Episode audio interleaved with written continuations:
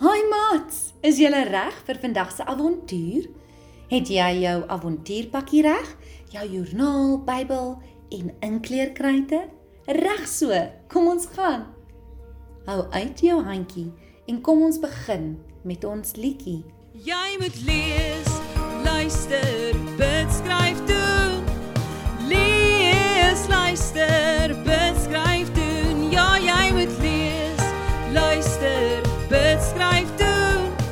Dis goeie gewoontes wat jy moet doen. Dis goeie gewoontes wat jy moet doen. Kan jy dalk onthou wat op die eerste 4 dae van die skepping gebeur het? Dag 1 was lig. Lig, lig, lig. Dag 2 was die hemele daarbo. Dag 3 was die aarde, see en plante.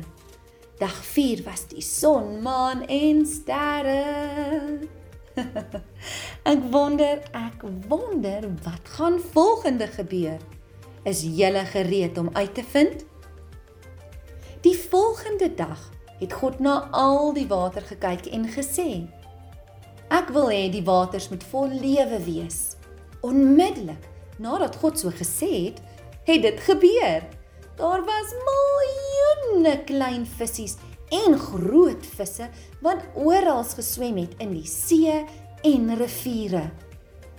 God het na die hemele gekyk en gesê: "Laat die voëls bo in die lug vry vlieg." en hulle het deur die lug begin sweef. Ah, dit is goed, het God gesê.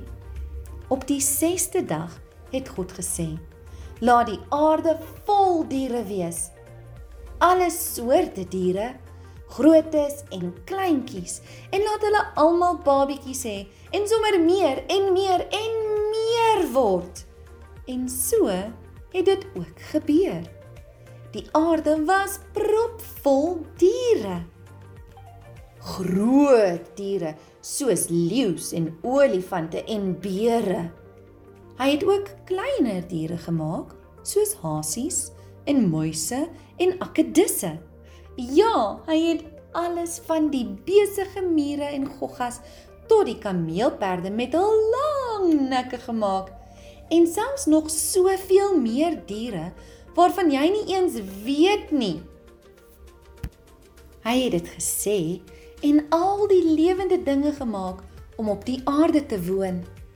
God is so groot en hy is so baie lief vir ons dat hy vir ons 'n plek gemaak het waar ons kan bly en speel en leer. Wanneer ons 'n muur sien, onthou ons God het dit gemaak. En wanneer ons 'n voël sien, God het dit ook gemaak. Die bloue lig daarbo, die son en plante wat ons eet en die pragtige rose in ons tuine. God het dit alles gemaak.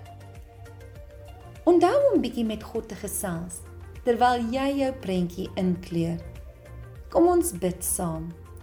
Dankie, Papa God, vir al die lewende diere en plante wat U gemaak het. Dankie dat jy dit gemaak het sodat ons dit alles kan geniet. Amen.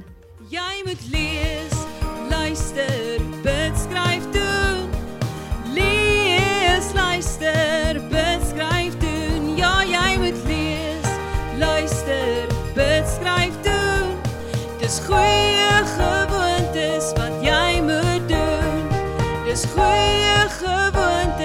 jy moet doen.